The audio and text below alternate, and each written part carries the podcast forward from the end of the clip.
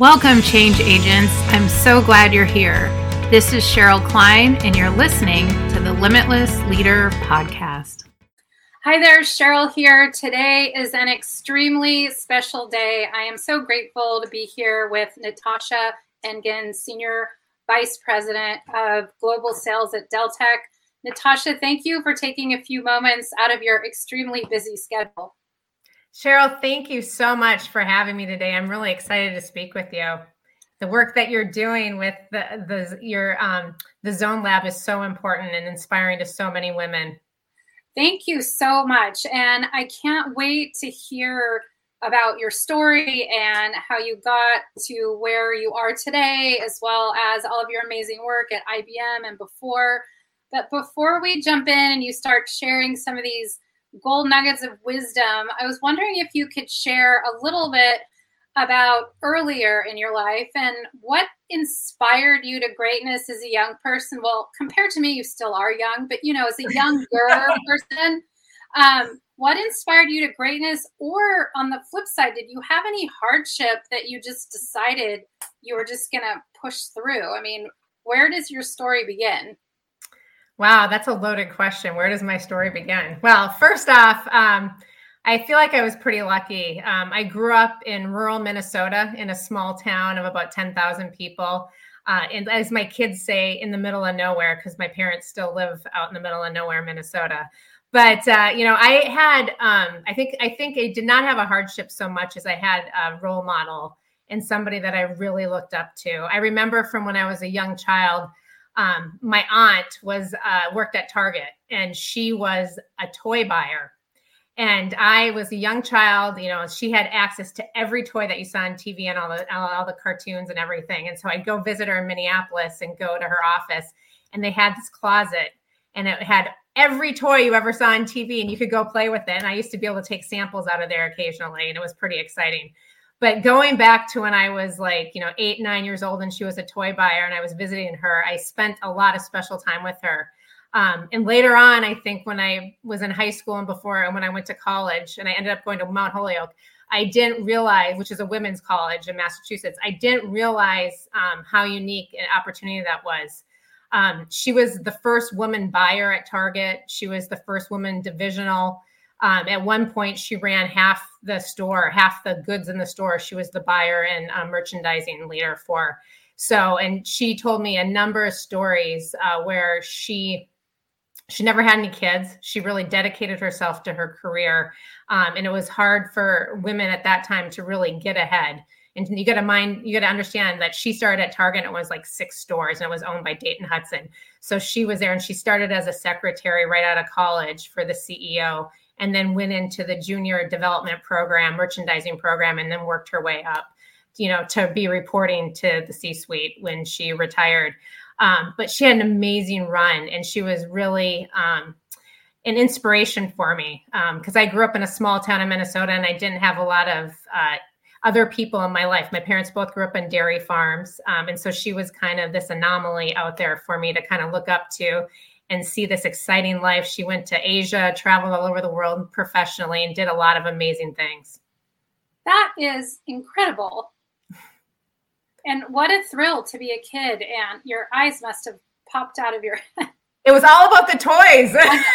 when I was young, it was all about the toys, though. And as I got older, I was like, wow, this woman is um, an amazing role model for me. And I often went to her for advice and counsel. And she was actually became my first mentor before I even realized what a mentor was. Yeah, and I just want to pause for a second on that, you know, because obviously we're going to be talking about leadership and the importance of mentorship. But imagine if um, you, two things: if you do, your didn't have your aunt, or if she took no interest in you, and she was not very friendly, not welcoming, not inviting you in to her world. I mean, it could potentially have altered the trajectory of your life Completely, right? Because life is all about the opportunities you have and then what you make of them. And Absolutely. So, and it's not just that she provided you with opportunity, she provided you with a feeling, right? A feeling yeah. of this is amazing. You can do it. Come in with me. Um, and so I think that that's really a great springboard into our discussion on mentorship and the importance because, you know, before we went live, we are talking a little bit about how, you know, not to generalize, but a lot of women um, are, you know, we have to check all the boxes. We're very thorough. And before we raise our hand or apply for something or throw our hat into the arena, we want to make sure we're qualified and, you know, that type of thing. Where sometimes we get overlooked because our male counterparts are more vocal. And, you know, we talked a little bit about the possibility of it being cultural indoctrinations of how we were raised or what we witnessed in our, you know, our mothers, our grandmothers. Um, and so, you know, what do you think is most important on two sides of this? One is when you're seeking out a mentor, you know, if you're an emerging leader, uh, or if you are a mentor, how can you be most effective? So, first off, if I think you're seeking out of a mentor, I would really recommend you just take the initiative to reach out to someone that you admire and that you want to be like or you want to learn from them no one has a perfect path. and so I think first off, you've got to not be afraid to ask for help or ask someone to share their wisdom with you. Um, and mentor relationships actually go two ways. It's not just about the mentor helping the mentee, the mentee is actually providing a lot of education and learning opportunities to the mentor. And that's a really important point because a lot of times mentors, they've been around for a while, and a lot of times there's fresh eyes if you're a mentee. So I just want to really spotlight what Natasha said is don't be afraid to share insights, thoughts, ideas, and that type of thing. And I think you have a pretty uh, a pretty interesting story where you're not just um, telling us what to do, but you really walk the walk. Do you want to share that? Sure. Um, I, you know, I personally mentor a lot, a lot of women um, and men, by the way. But you know, I, I co-founded Women at Deltek uh, when I joined Deltek about five and a half years ago. And prior to that, I had spent about 11 years at IBM, and I was part of. I led. I was the exec sponsor for Women in Security. And then before that, I was involved in Super Women's, which was the software group, uh, women's group. So had a lot of opportunity to be in women's organizations that supported and absolutely helped women find mentors, um, no matter what level you were uh, within that organization. And I think it's super important that we help each other. Um, I always say there's two types of women I've come across in my career. Um, ones that look at you as a competitor and don't want to help you; they want to squash you and and blow out your light. I'd like to say, and others that want to re- lift you up because they think there's room at the table for everybody and really want to help uh, create a lot uh, more female leaders and leaders. Um, so yeah, and so what one of the things that we do at Women at Deltek today is we have um, typically uh, every other month we hold a session. We actually had a session today all around. Um, you know how how do you think about how you show up, um, body language. Um, you know, one of the things that came in is executive presence was something we talked about. Um, and you can have executive presence even as an individual contributor. It's about how you show up and how you show up, you know, on Zoom or virtually or face to face as a lot of folks are getting back in the office or going to events and going to conferences. And just you know taking you know taking hints from like amy cuddy and her ted talk you know where you're like having the winning pose and you know going through those uh, steps to leverage uh, the power positions. Um, women a lot of times don't do that. We like to make ourselves small and meager rather than sitting up straight and uh, being open um, and being more confident. So I think that's a great opportunity as well. So, you know, it's just important to interact and support each other as women, and mentoring is a key way to do that. Yeah, 100%. And it's really seeking out and finding people that are like that. And if, you know, you're listening, thinking about, well, how can I add one more person to that, you know, to that mentor, even thinking of creating a mentoring circle or something like that. And if you think about, to your point, you know, a lot of the research that Amy Cuddy did, you know, is out in nature. If you look about, you know, for example, uh, a gorilla, when a gorilla is owning his or her territory, they're very big, you know, with their arms really way high up in the air. And they're not cowering. When you're closed, if you're out in nature, it means that you're basically ready to be hunted. If you And so I think that that is so important. And it really starts with mindset. Am I, am I worthy of this position? Do I deserve it? And, you know, so that, that being said, uh, we talked a little bit about mindset because, you know, putting on my coaching hat for a moment, a lot of this journey starts with before you can start mapping out a plan and what to do, it starts with well, what mindset? How can we develop a world class mindset and gain real um, clarity around what we want and deserve? So, is there been a you know a mindset that's really helped you go from you know that trajectory from when you started all the way up through IBM and to where you are today?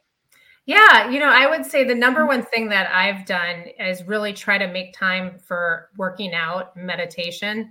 Um, I have to admit, I fall off the rails sometimes because you know I, it's sometimes life happens and other things get in the way. But for me, um, when I take the time for myself to take care of my own mental health and my physical health, I'm in a much better position to take care of the people um, I care about in my family and my kids, as well as those at work. Because I feel like no matter if you're leading yourself or leading others, you become you show up better and you show up um, in a better position to lead others and give your whole self to them and to whatever position you're in when you're taking care of yourself physically and mentally. A hundred percent. I could not agree more. And a lot of times, uh, this is easy to happen. And well, early when the pandemic started, people, I think at least from the hundreds, if not thousands of people I've talked to, they thought they'd have more time but actually it never really felt that way. And so that is so important and just to start little and be consistent. You know if you're listening and you're like that's an amazing idea uh, but just yeah start small and be consistent. It's so important. It is and i think when you have um, that physical time or that time for yourself to get clarity you're also able to make better decisions. And i've leveraged it to actually make career shifts and to consciously make career decisions to leave uh, companies where I wasn't getting what I needed and let others be in control of my career steps and my next role versus me being in control and doing what I want to do, what's right for me in my life and the and the balance that I want to strike professionally and personally. Yeah, and I would like you to elaborate on that because I think if we're running really hard and not taking that pause, not taking care of ourselves, and um, then we're in reactive mode. And reactive mode means that we do what everyone puts on our plate, or we might shift to a different department because someone says we should. And so we were talking a little bit earlier about being open to a move if someone thinks that you might be good at something that you're not necessarily feeling competent at, but also the ability to be discerning about saying, well, thank you for offering that, but this is what I want to do. So, can you share a little bit about, you know, when you were making some tough decisions and, you know, the importance of taking that time and taking care of yourself and how it facilitated a decision that was right for you? Absolutely. Let me say that I've made some crazy decisions too, though, along the way. uh, I'll give it. I'll give an example. Before I like, I was still working out. I was doing it, but I don't think I was as mindful in my decision making. Um, when I was younger in my career, probably around 28 ish, I um, had a management job in a software company, and I had just got, and I was about ready to get married. So I went off, got married, came back from my honeymoon. Um, I get back literally two days after I get back from my honeymoon my boss and the head of sales uh, said to me, We have a foreign assignment in Asia. Are you interested in doing it for a year and a half to two years?